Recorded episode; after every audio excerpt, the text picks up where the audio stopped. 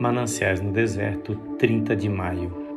E ninguém pôde aprender o cântico, senão os cento e quarenta e quatro mil que foram comprados da terra. Apocalipse catorze, três.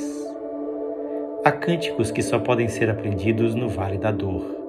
Nenhuma arte pode ensiná-los, nenhum exercício vocal pode nos fazer cantá-los perfeitamente. Sua música está no coração. São cânticos que a lembrança nos traz. São da experiência pessoal. Trazem seu conteúdo da sombra do passado. Sobem até as alturas nas asas do que passamos e aprendemos ontem. João diz que, mesmo no céu, haverá um cântico que só pode ser plenamente cantado pelos filhos da terra, o cântico da redenção. Sem dúvida, é um cântico de triunfo, um cântico de vitória a Cristo que nos libertou. Mas a consciência do triunfo virá pela lembrança das cadeias. Nenhum anjo ou arcanjo pode cantá-lo tão docemente como nós podemos. Para entoá-lo como nós, eles teriam de passar pelo nosso exílio, e isso não podem fazer. Ninguém pode aprendê-lo senão os filhos da cruz.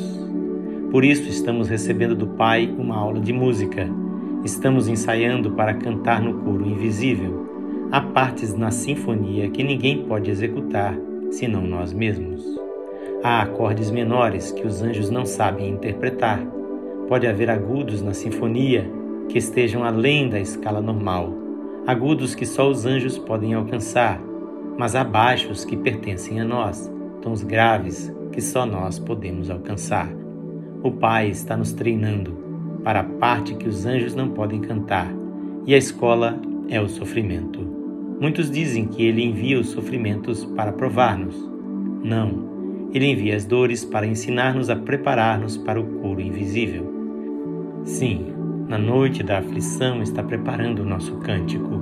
No vale, Ele está afinando a nossa voz. Na nuvem, Ele está dando maior sonoridade aos acordes que devemos tocar. Na chuva, Ele está suavizando a melodia. No frio, Ele está moldando a expressão. Na transição brusca da esperança para o temor, Ele está aperfeiçoando a sonoridade.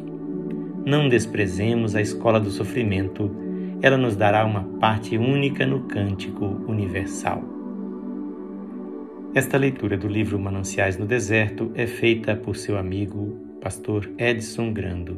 Que o Senhor Jesus abençoe ricamente a sua vida.